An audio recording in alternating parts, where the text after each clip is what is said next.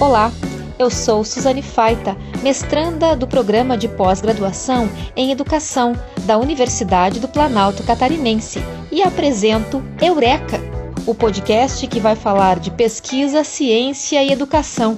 Não só para quem faz ciência, mas também para quem tem curiosidade pelo conhecimento. A doutora em Estudos da Criança e docente no mestrado e doutorado em Educação da Universidade Federal do Paraná, Ângela Maria Scalabrin Coutinho, que esteve neste ano na aula inaugural do Programa de Pós-Graduação em Educação P P G E da Uniplac, no segundo semestre de dois mil e vinte, é a convidada deste episódio. Seja muito bem-vinda, professora Ângela. Muito obrigada, Suzane, é um prazer estar aqui. Lembramos aos nossos ouvintes que estamos gravando pelo Google Meet e, por isso, podemos ter alguma interferência de som. O nosso assunto será educação na pandemia, um tema que precisamos continuar discutindo. Professora, para começarmos, é possível que em dois mil e vinte e um os alunos do Brasil ainda estejam estudando em casa, como foi dois mil e vinte, considerando que o Conselho Nacional de Educação aprovou a possibilidade de ensino remoto até dezembro do próximo ano. O que a gente tem de informações sobre, sobre esse assunto, sobre como é que está a situação da educação no próximo ano? Então, Suzane, bom, primeiro te agradecer pelo convite e também te parabenizar pela proposição é, desse espaço de conversa que trate de um tema tão pertinente, né, e que, assim, tem se alongado, né, por esse ano, mas que, de fato, nos põe a pensar nesse momento em que a gente está, estaria, né, fechando um ano letivo e planejando o início do ano seguinte. Nesse momento, né, o que nós, o que nós temos de informações no sentido de perspectivar o ano de dois mil e vinte e um ainda é, né, um conjunto de informações que são muito esparsas, né, e que não nos permitem ter um quadro geral, né, de organização dessa retomada das atividades efetivamente em dois mil e vinte e um. Quando o Conselho Nacional de Educação aprova, né, uma legislação que, é, a, que permite, né, que autoriza os sistemas de ensino a manterem a sua oferta é, educativa de modo remoto até o final de dois mil e vinte e um, não significa que o Conselho é, esteja... É, digamos, induzindo, né, ou que o Conselho esteja aconselhando os sistemas a seguirem, né, esse modo de organização. O que o Conselho Nacional está dizendo é que, diante do quadro que se apresente sanitário, né, e das dificuldades que possivelmente nós ainda vamos enfrentar, né, em relação é, à contenção da transmissão é, do coronavírus, né, os sistemas de ensino podem considerar essa hipótese do ensino remoto, né? Então, o que o Conselho faz é isso, é dizer, olha, a depender do quadro do cenário sanitário, é, está autorizada a permanência. No entanto, o que nós temos observado, né, acompanhando ao longo desse ano todo esse processo, é que a permanência do ensino remoto exigiria, por parte dos sistemas, uma reformulação tão grande o quanto a retomada do ensino presencial, né? Então, é, nós podemos dizer que, do ponto de vista sanitário, nós ainda não temos indicativos, né, de um retorno seguro, e de fato não temos, né, até pelo que estamos observando dessas oscilações, né, é, desses ciclos, né, de contaminação. Por exemplo, né, aqui no sul do país, né, principalmente aqui em Santa Catarina, que nós não tínhamos índices tão elevados, nós t- estamos agora observando um aumento considerável desses índices, né, então há aí, né, uma oscilação que depende de um conjunto, né, de outras questões, mas é, isso, né, nos, nos indicaria, então, uma não certeza das condições sanitárias para a volta do ensino presencial, mas o que nós sabemos também é que o ensino remoto, ele não teve êxito, né, na, Numa, numa avaliação geral da sua proposição. O que nós temos acompanhado nas redes de ensino, sobretudo públicas, né, em que nós temos aí é, uma variedade, uma heterogeneidade muito grande, né, da, dos sujeitos que compõem essas redes públicas, né, tanto do ponto de vista das suas condições é, socioeconômicas, né, que interferem de forma muito direta no seu acesso ou não a essas aulas remotas, quanto também é, do ponto de vista das suas condições é, pedagógicas, né, porque nós aqui é, não, não afeta só o ter ou não ter, embora seja uma condição primordial, né? O ter ou não ter o recurso, né? Do ponto de vista de ter o acesso ao computador, à internet, essa é uma condição básica, mas também não basta essa condição básica, né? Nós estamos falando de um trabalho que tem uma especificidade, né? Que é uma dimensão pedagógica, que a família... É, não consegue se ocupar da mesma forma que a escola se ocupa, e é por isso que existe esse espaço, né, a instituição escolar formal, né, e que também é, nós vamos aí, né, nos depararmos com um conjunto de, de, de desafios até para o próprio profissional da educação, que não estava, né, preparado, que não, não teve ao longo do seu processo uma formação específica, né, para trabalhar com a educação remota. Então, o que nós sabemos é, o que virá em dois mil e vinte e um...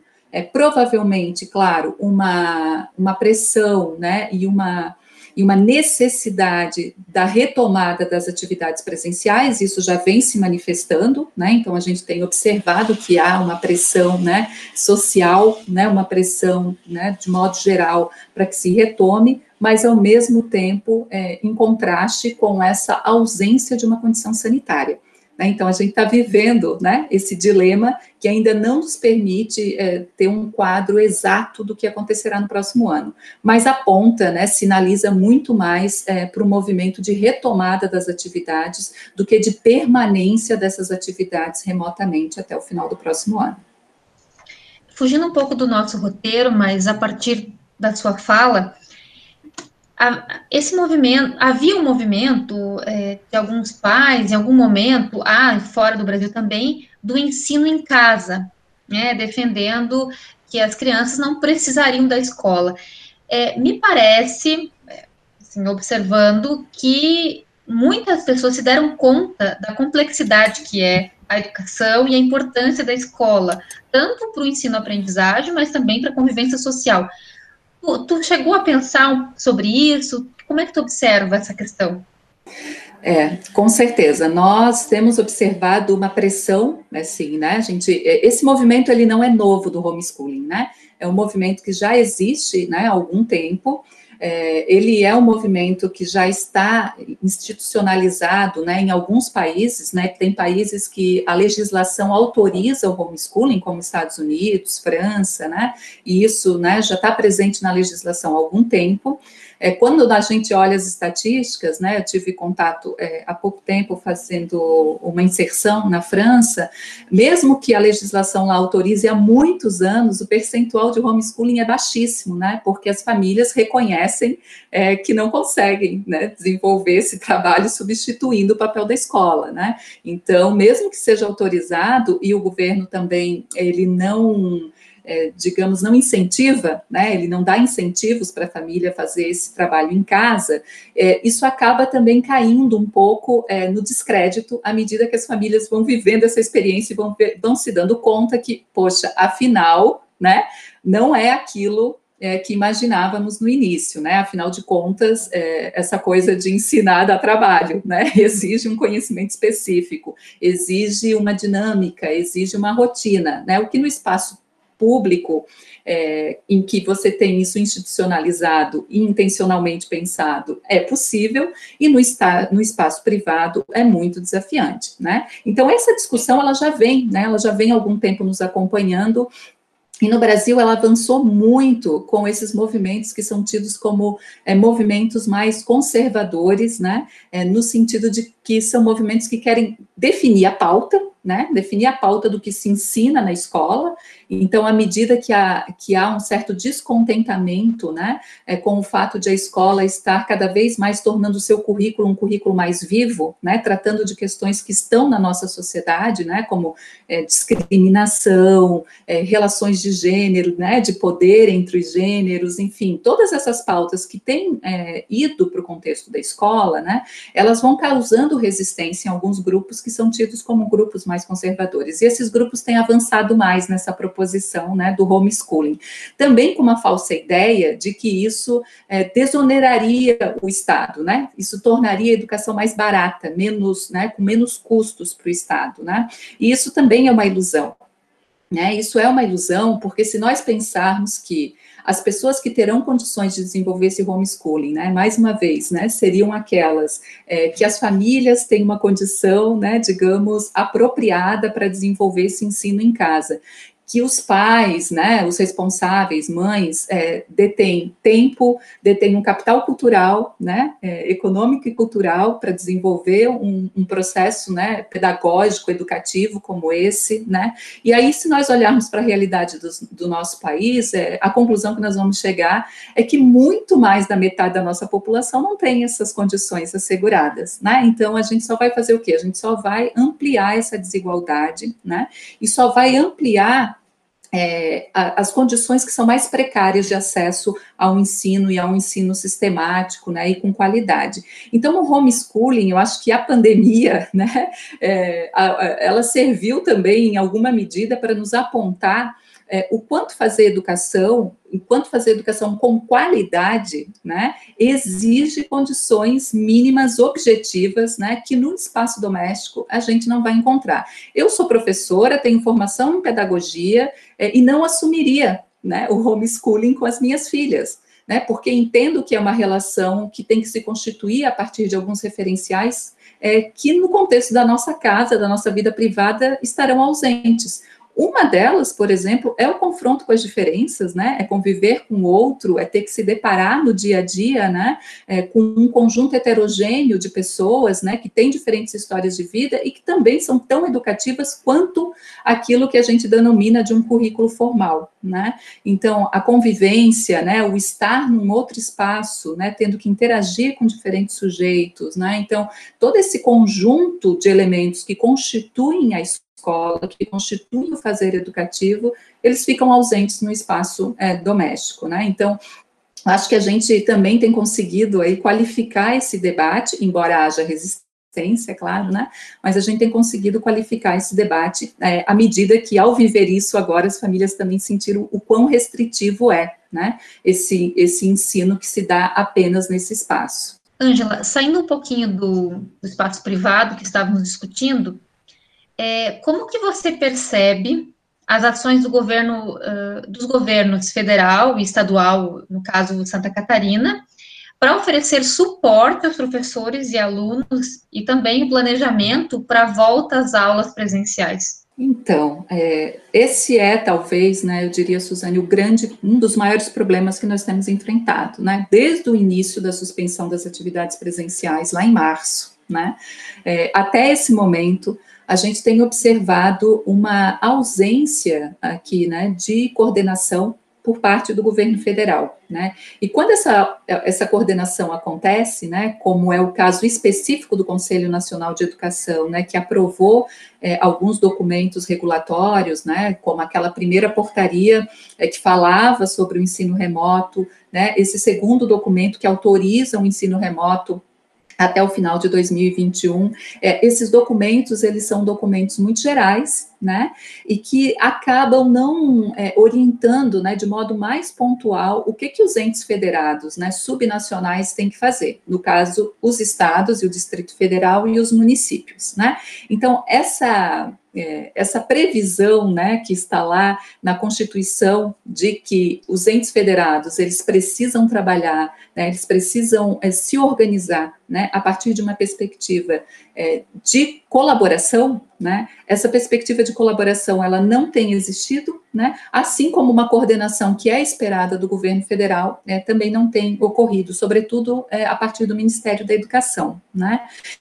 Diante desse fato, o que a gente tem observado é estados e municípios é, tomando iniciativas, né, que são iniciativas autônomas, né, tomando as suas decisões, né, a partir, cada um, né, a partir do lugar que ocupa e das condições que encontra, e isso tem ocasionado alguns desencontros, né, é, do ponto de vista daquilo que a gente entende como o razoável, né, dentro, dentro da, das possibilidades de tomadas aí de, de decisão, né, é, por exemplo, nós temos no Brasil, né, a, a Undime, que é a União Nacional dos Dirigentes Municipais de Educação, né, que é uma rede bastante interessante, que congrega os secretários de educação dos municípios do Brasil, que tem é, constantemente é, feito debates, né, com os secretários e secretárias é, no sentido de conseguir minimamente aí, né, é, discutir que desafios eles têm encontrados, encontrado e que saídas são possíveis. Bom, a Undime tem ocupado esse lugar, né, é, enquanto aí uma organização, que é uma organização autônoma, né, ela tem, ela tem ocupado esse lugar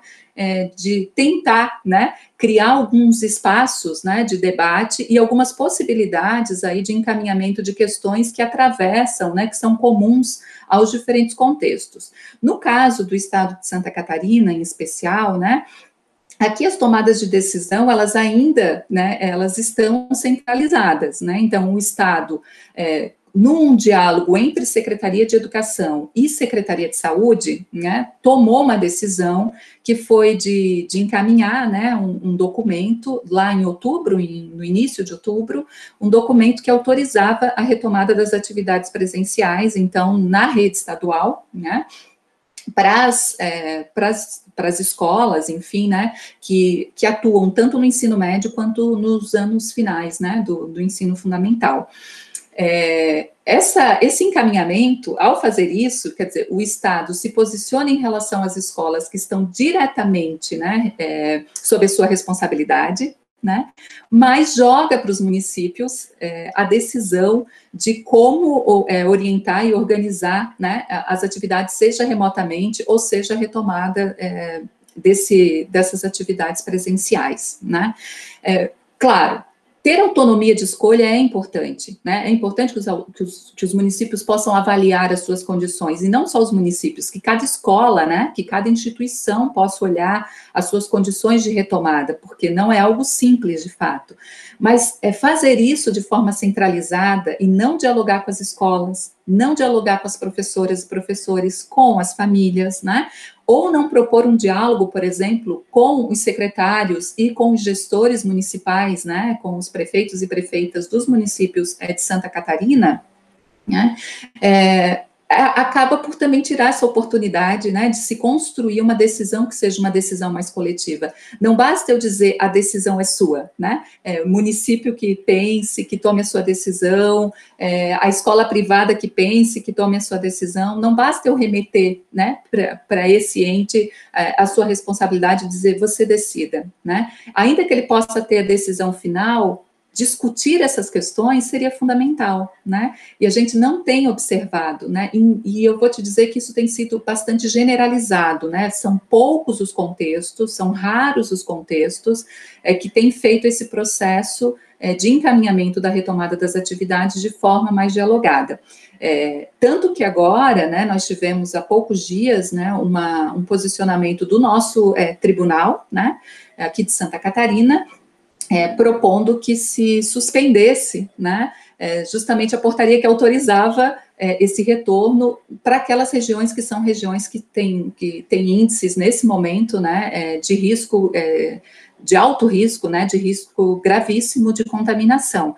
Então, quer dizer, o Estado autorizou, né, e o nosso Tribunal de Justiça aqui de Santa Catarina, ele suspendeu essa autorização é, por entender que, é, que isso colocaria as pessoas em risco, né, então a gente viu que, acho que principalmente, se não me engano, duas regiões agora, né, num período muito próximo, que foi a Grande Florianópolis e, San, e Xanxerê, né, estavam lá no mapa é, com a cor vermelha, que significa risco gravíssimo, né, de, de contaminação, e o Estado não havia suspendido, né, essa autorização para essas regiões. Então, o Tribunal de Justiça teve que entrar em ação, e ainda bem que a gente tem, né, esses mecanismos também de controle e regulação, para que esses municípios, então, suspendessem o atendimento.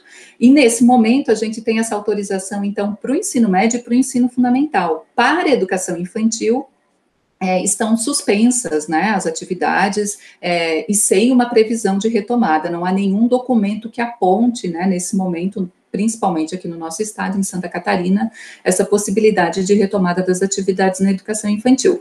E aí, veja, né, é, não autorizar, mas também não debater, não resolve, né, é, não resolve por aquilo que eu iniciei dizendo, né, porque há uma pressão social muito forte em relação ao retorno, né?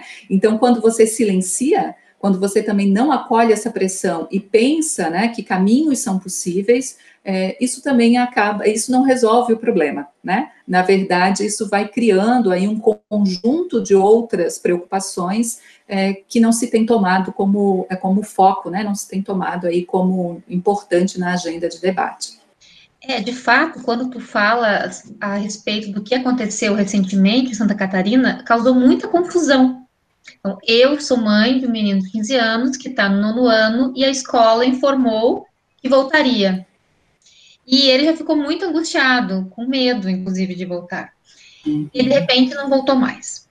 É, o que também, de certa forma, para mim foi um alívio, né? Mas é, nós estamos no fim do ano, né? É, então, passou um ano inteiro de aulas remotas. Será que justificaria voltar agora, no fim do ano? Eu, eu como mãe, penso isso, como é, mestranda em educação também, penso sobre isso.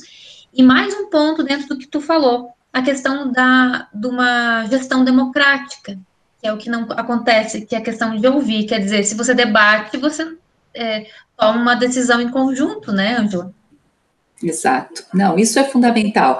E veja que tudo isso que nós estamos falando são preceitos constitucionais, né? São, prefe... são preceitos que estão em toda a nossa legislação, quer dizer, o nosso Estatuto da Criança e do Adolescente, a nossa Lei de Diretriz e Base da Educação, todos esses documentos normativos nacionais, né, que são documentos mandatórios, eles prevêm uma gestão democrática, né? Eles prevêm o direito de participação dos sujeitos. É, e a gente não pode esquecer que são essas pessoas que estarão ali na linha de frente, né? Esse aspecto é um aspecto super importante da gente considerar. Você pode ter o melhor protocolo, assim, com todos os passos a serem seguidos para não haver contaminação, é, em termos de higienização, enfim, você pode ter tudo previsto no protocolo. Se essas pessoas não participarem desse debate, né? Se as pessoas não compreenderem a necessidade de alguns protocolos, é, se elas não puderem dizer das especificidades, né, é, do trabalho pedagógico, né, porque eu posso ter um protocolo muito bem é, firmado, fundamentado do ponto de vista sanitário, mas ele pode se contrapor completamente ao que é um princípio pedagógico, é, pensando, né, no desenvolvimento aí dos, dos estudantes e das crianças. Então, se eu não propicio esse, esse diálogo, se eu não coloco essas coisas em relação, o que é que vai acontecer? Esse protocolo vai existir, as atividades vão retornar e esse protocolo não será seguido, né? E como a gente não vai ter é, capacidade, né, de fiscalização, de acompanhamento, isso é muito difícil, né? Vamos pensar é, em qual é, desse, de que universo que nós estamos falando, né? Do número de escolas, do número de creches, enfim, né? A gente está falando de um universo que é muito extenso, né? O que vai começar a acontecer é o que a gente está observando em alguns contextos em que esse retorno ocorreu e que, vejam, e a gente não pode é, culpabilizar as pessoas que estão lá fazendo essa educação acontecer, né? Porque a culpa não é dessas pessoas, né? Pelo contrário, né? O fato de a gente não ter feito esse debate anteriormente é o que ocasiona, né, esses desencontros. E o que a gente tem observado é que em muitos contextos é, tem havido contaminação, escolas têm sido fechadas, né? Porque é muito difícil você seguir É, um protocolo que está completamente assentado, né, em condições sanitárias, que são importantes, mas que não leva em consideração a especificidade de um contexto que, pela sua, é, pelo seu objetivo, pelo seu escopo, é um contexto altamente interativo, né? É um contexto que diferentes sujeitos, né, frequentam e estão em contato diariamente. Então, é, a ausência dessa gestão democrática, né, Suzane, e aí, é, em diferentes níveis, né, tanto do ponto de vista do que ocorre lá no espaço micro da escola, quanto a outras dimensões, né? Você tem que pensar na questão do transporte, né, desses, desses estudantes, dessas estudantes até chegar na escola. Não são todos que utilizam o transporte escolar, que está prevendo algumas regras, né, é, para, de fato, garantir essa segurança, como o distanciamento dentro do, do espaço, né, dos ônibus escolares, mas alguns deles é, vão se deslocar em transporte público. As professoras, muitas, se deslocam em transporte público, né? Então, a gente está falando de outras questões, né? E questões mesmo de infraestrutura, que muitas vezes o próprio município vai precisar é, considerar, né? Tem um aspecto que eu acabei não falando quando da tua pergunta, né, do próximo ano, mas eu acho que vale a pena a gente lembrar que a gente está vivendo um processo também agora eleitoral. O que que isso significa? Isso significa que ano que vem a gente vai ter muitos municípios com novas gestões, né? Isso significa que ano que vem a gente vai ter muitas secretarias de educação e de saúde também com novos gestores, né? Então, pensem, né, todo esse processo que a gente está vivendo, né, é, e esses dias ouvindo, inclusive, o presidente da Undime é, falar, ele trazia o dado de que a cada eleição municipal a gente tem, em média, tem entre setenta e oitenta por cento É, de mudança, de alteração desses gestores, né? Mesmo que mantenha a prefeitura, o prefeito ou a prefeita, os gestores tendem a mudar em setenta a oitenta por cento dos casos, né? Então, vocês imaginem, a gente está entrando em dois mil e vinte e um, ainda pandêmico, né? É, com dois mil e vinte, do ponto de vista educacional, é não resolvido, né, porque a gente ainda tem esse dois mil e vinte que, para muitas crianças, para muitos estudantes, foi um ano nulo, né?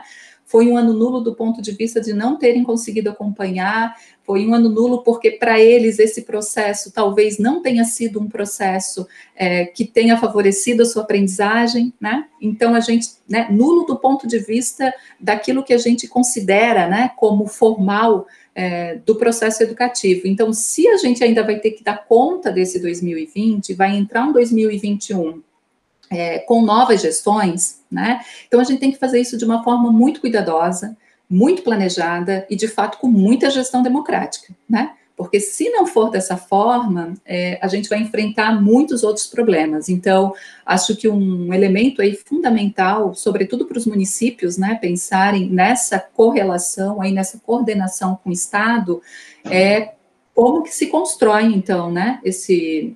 todo esse planejamento, todo esse processo, né, seja dessa continuidade do ensino remoto, ou seja da retomada das atividades presenciais, é, de modo muito dialógico, né, com muito diálogo, é, e também considerando esses aspectos dessas múltiplas dimensões, né, tanto do ponto de vista da infraestrutura, dos recursos que serão necessários, até das relações pedagógicas cotidianas dentro da, das instituições. Professora, e há também as diferenças nos níveis de educação, né? Fala um pouco para a gente dessas especificidades da educação infantil em relação aos outros níveis de, de educação e também, ah, junto disso, as questões sociais, econômicas. Tu já falou um pouquinho, mas fala um pouco mais, que ficaram bastante evidentes na pandemia, essas desigualdades sociais e econômicas, né?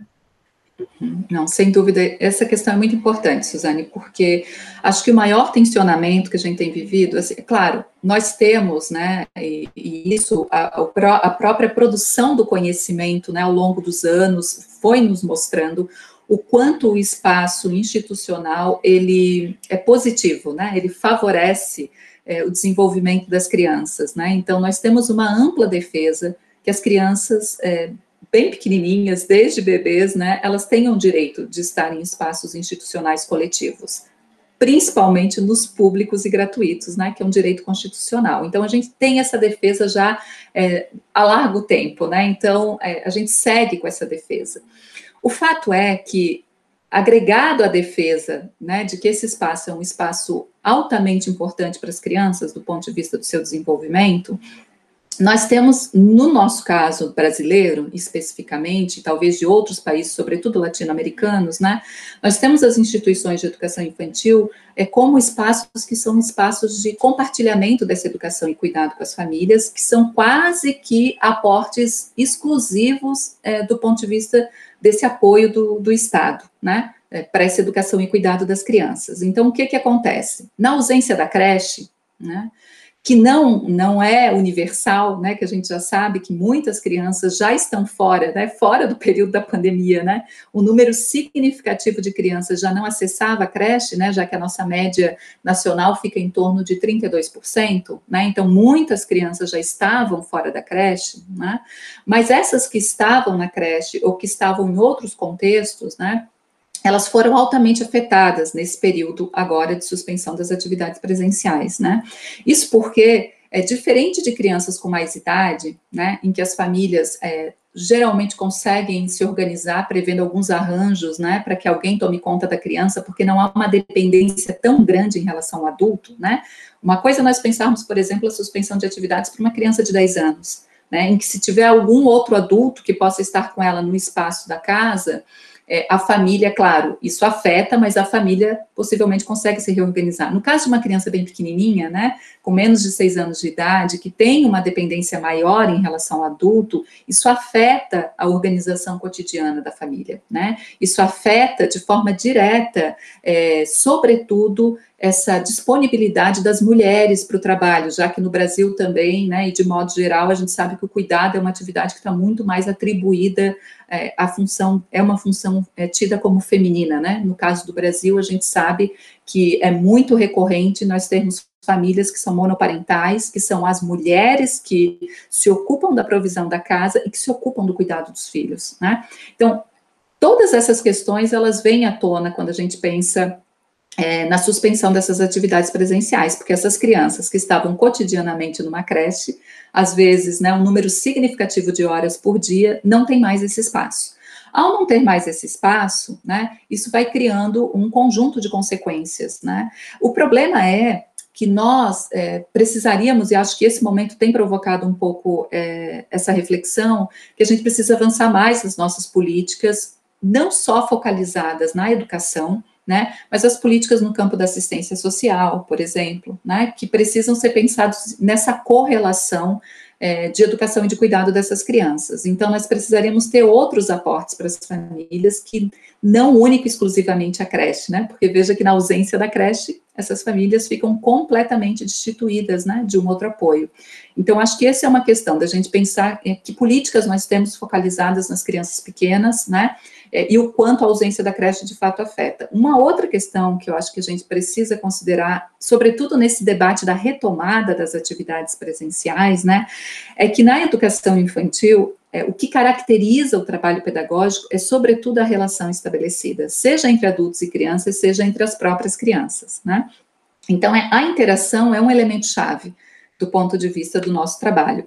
E aí, quando você pensa em retomar umas, as atividades presenciais, seguindo protocolos, né, é, que são protocolos que prevêem um dos primeiros aspectos do distanciamento, né, físico, é, você fica tentando imaginar como é que você vai estar num contexto é, com bebês, né, vou dar o exemplo dos bebês, em que você, para alimentar, muitas vezes tem que dar colo, né, é, que você troca a fralda, em que você acalenta um bebê, em que os bebês interagem entre si, compartilham objetos, né? E aí as pessoas dizem, não, mas esses objetos serão retirados. Bom, então, é, o que os bebês farão no espaço da creche, né? Se eles não vão poder interagir, se eles não vão poder acessar brinquedos e demais materialidades, e se o adulto, sempre que tiver que ter contato com esse bebê, vai ter que ter contato portando máscara, talvez portando luvas, né? O que que isso significa do ponto de vista relacional, né?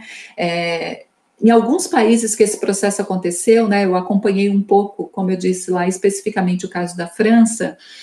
Esse processo de retomada, ele foi muito difícil para as crianças, mas ele foi muito difícil, sobretudo, para os adultos, né? Porque as professoras não estão habituadas a ficar num, num papel ou numa posição que é uma posição de controlar, que é isso que acaba ocorrendo, né? A, a professora tem que ficar mais nessa posição de controle das crianças. Veja, é, é, uma, é uma questão muito paradoxal. Antes, o nosso papel era do quê? Incentivar as interações, disponibilizar um espaço rico em materialidades, né?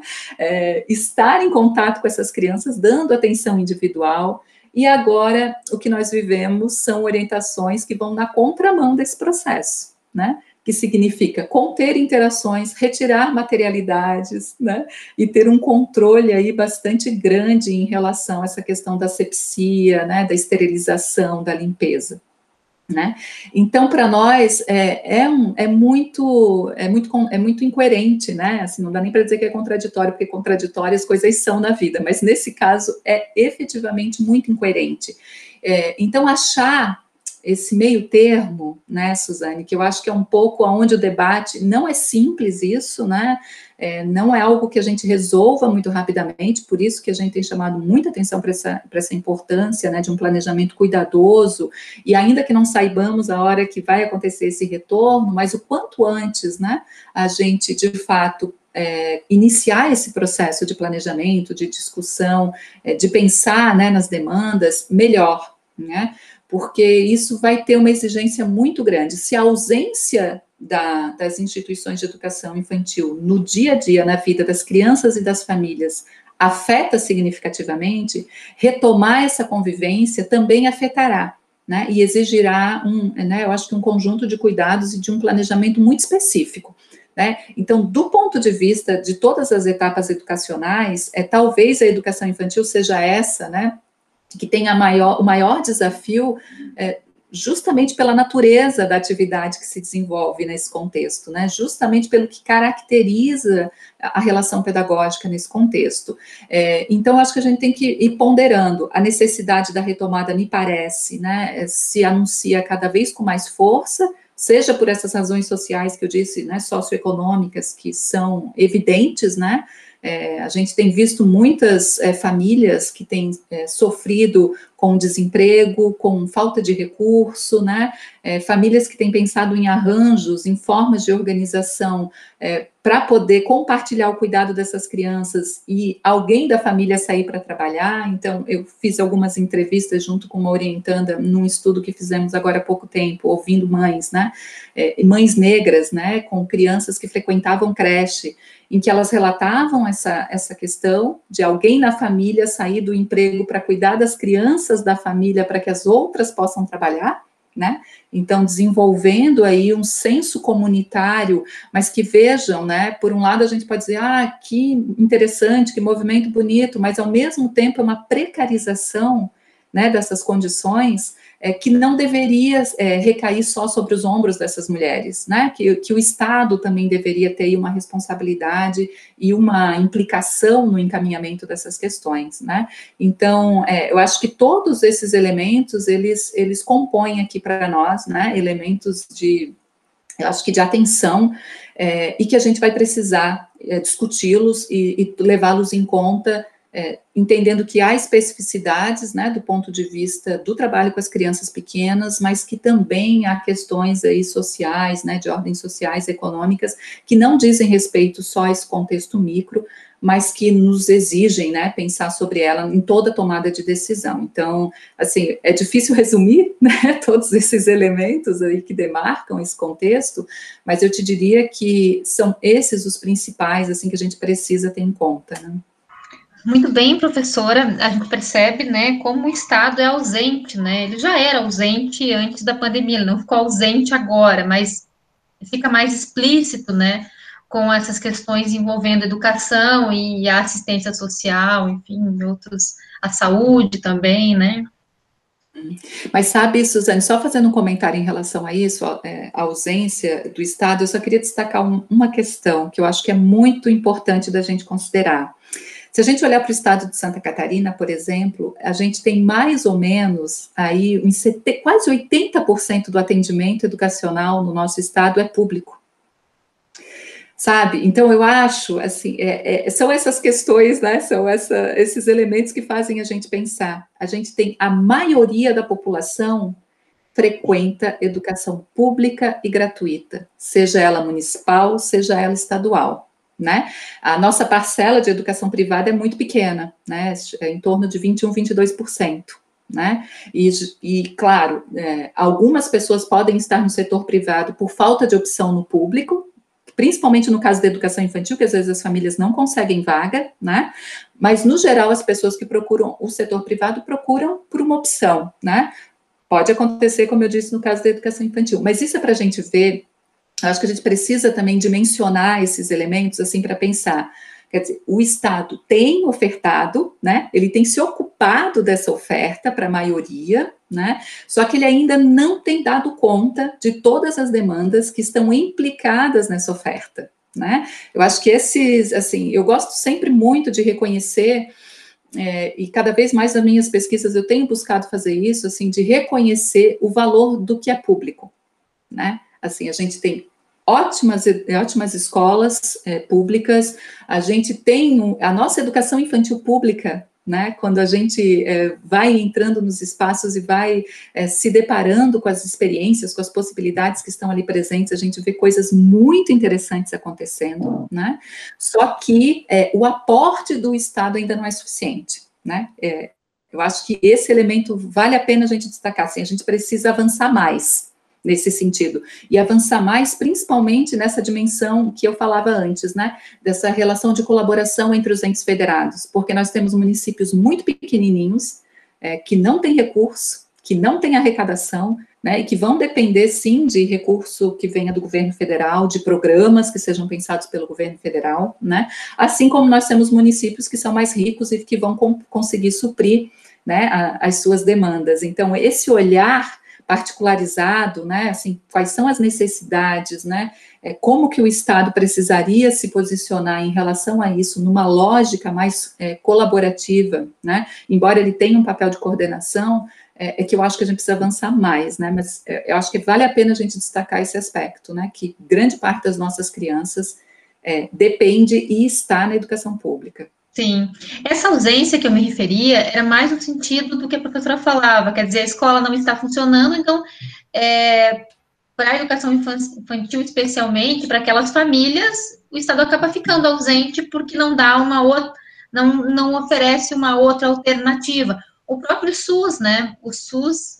se mostrou muito necessário e como ele é importante, né, e que ele precisa ser defendido, né, assim como a educação pública também, a gente precisa entrar em defesa, né, da educação, da saúde pública, né?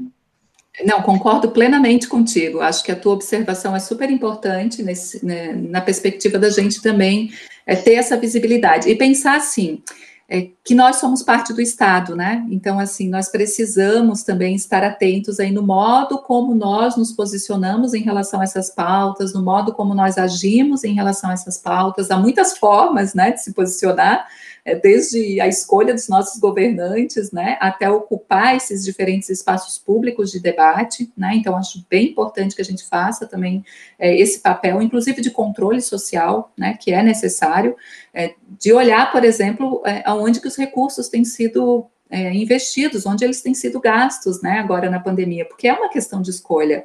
Se tem um recurso, quais são as áreas prioritárias? Educação e saúde é prioritário, né? Mas a gente está num país que tem uma emenda constitucional que estabeleceu um teto de gastos justamente para essas áreas, né? É, então, acho que é lutar um pouco contra, né, é, em relação a essas questões, que têm sido políticas governamentais, né, Suzane, assim, são, são escolhas de determinados governos, mas que impactam completamente, né, a nossa organização é, do ponto de vista social, do ponto de vista público, né, então acho que é, é uma chamada de atenção importante essa, de fato. Isso mesmo, professora, temos que militar, né? Isso. Exato, não dá para é, para descuidar, não, tem que estar ali o tempo inteiro atento. Professora, muito obrigada, eu sei que é, você tem muitas atividades, né, e conseguiu parar um tempinho para falar aqui com, conosco no podcast, né, no, no Eureka, que é uma, a, uma iniciativa deste ano, né, no, no programa de pós-graduação em educação da Uniplac. Nós estamos encerrando eh, esse ano, temos mais alguns episódios, mas a nossa intenção é voltar o ano que vem, sempre trazendo, então, discussões relevantes, e te agradeço muito, então, pela participação. Imagina, eu que agradeço essa oportunidade, parabenizo novamente por essa agenda tão importante de debates que vocês estão aí emplacando e trazendo a público, né, acho que é super importante, e seguimos, né, Suzane, seguimos firmes aí na... na discussão, na luta, né, e acompanhando esses processos. Isso é muito importante. Um abraço. Obrigada, professora. Quem está com a gente no momento A Coruja Quer Saber é a estudante do ensino médio Rosana Tisato. É ela quem vai contar pra gente a dica da professora Ângela. Olá, pessoal. Vocês já se perguntaram hoje como é o lá fora que a gente quer? Conexões genuínas entre as crianças e a natureza podem revolucionar o nosso futuro. Mas será que essa descoberta ainda é possível nos grandes centros urbanos do mundo? Evidências científicas apontam que a falta de contato com a natureza pode contribuir para problemas físicos e mentais. Em O Começo da Vida dois, os principais especialistas no tema mostram como essa conexão pode fazer parte da cura para os maiores desafios da humanidade contemporânea e da construção de uma vida de mais bem-estar e felicidade. O filme também revela que esse pensamento tem sido transformador em diversas cidades pelo mundo que valorizam e promovem uma maior conexão com o mundo natural. A soma entre ciência e ação significa uma oportunidade única para um futuro com mais saúde para os humanos e para o planeta. Para assistir ao filme e obter outras informações, acesse o site w w w ponto o começo da vida dois ponto com ponto b r.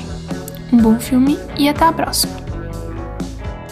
Se você tem sugestões ou críticas, entre em contato com a gente. Manda um e-mail para eureka p p g e arroba gmail ponto com. A divulgação do Eureka é da Rosana Tisato, a edição de som de Jari Carneiro Júnior e a coordenação geral é de Jaime Dresch. Até breve!